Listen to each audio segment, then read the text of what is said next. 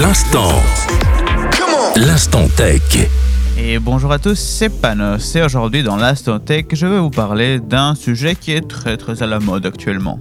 Alors si vous vous baladez dans les réseaux depuis un moment, vous avez sûrement déjà vu euh, le nouveau produit Apple qui est sorti aux US, l'Apple Vision Pro.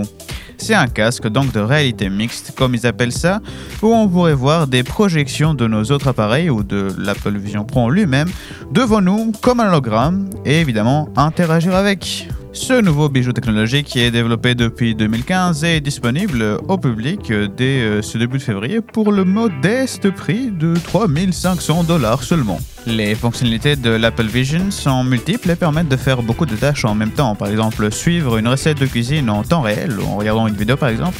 Et malgré que le fait qu'Apple ne recommande pas, ça, attention, ou regarder des films ou des séries un peu où on veut, sur un mur devant nous en marchant, même si c'est vrai que ce serait un peu bizarre et comique, ou en gros toute autre fonctionnalité qu'un écran pourrait avoir, mais devant nous, devant nos yeux, où on peut interagir avec nos mains, nos yeux, aussi en regardant, etc. Alors peut-être que vous pouvez vous en douter que la réception du produit était quand même assez mitigée. Hein. Il y a eu beaucoup de camps, hein, ceux qui ont énormément aimé, parce que ben, c'est quand même assez fascinant, c'est quand même très nouveau technologiquement parlant, et c'est pratique dans certains cas.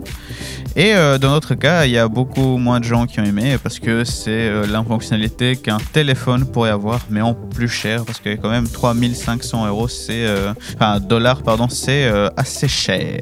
Quoi qu'il en soit, ici en Europe, on devra encore attendre jusqu'au début 2025 pour que ça soit commercialisé. Donc on aura un bon moment pour voir les retours viables et les nouvelles fonctionnalités que cet appareil aura. En tout cas, j'espère que ça vous a plu et euh, nous on se retrouve pour la prochaine fois. Merci de nous écouter. Bye bye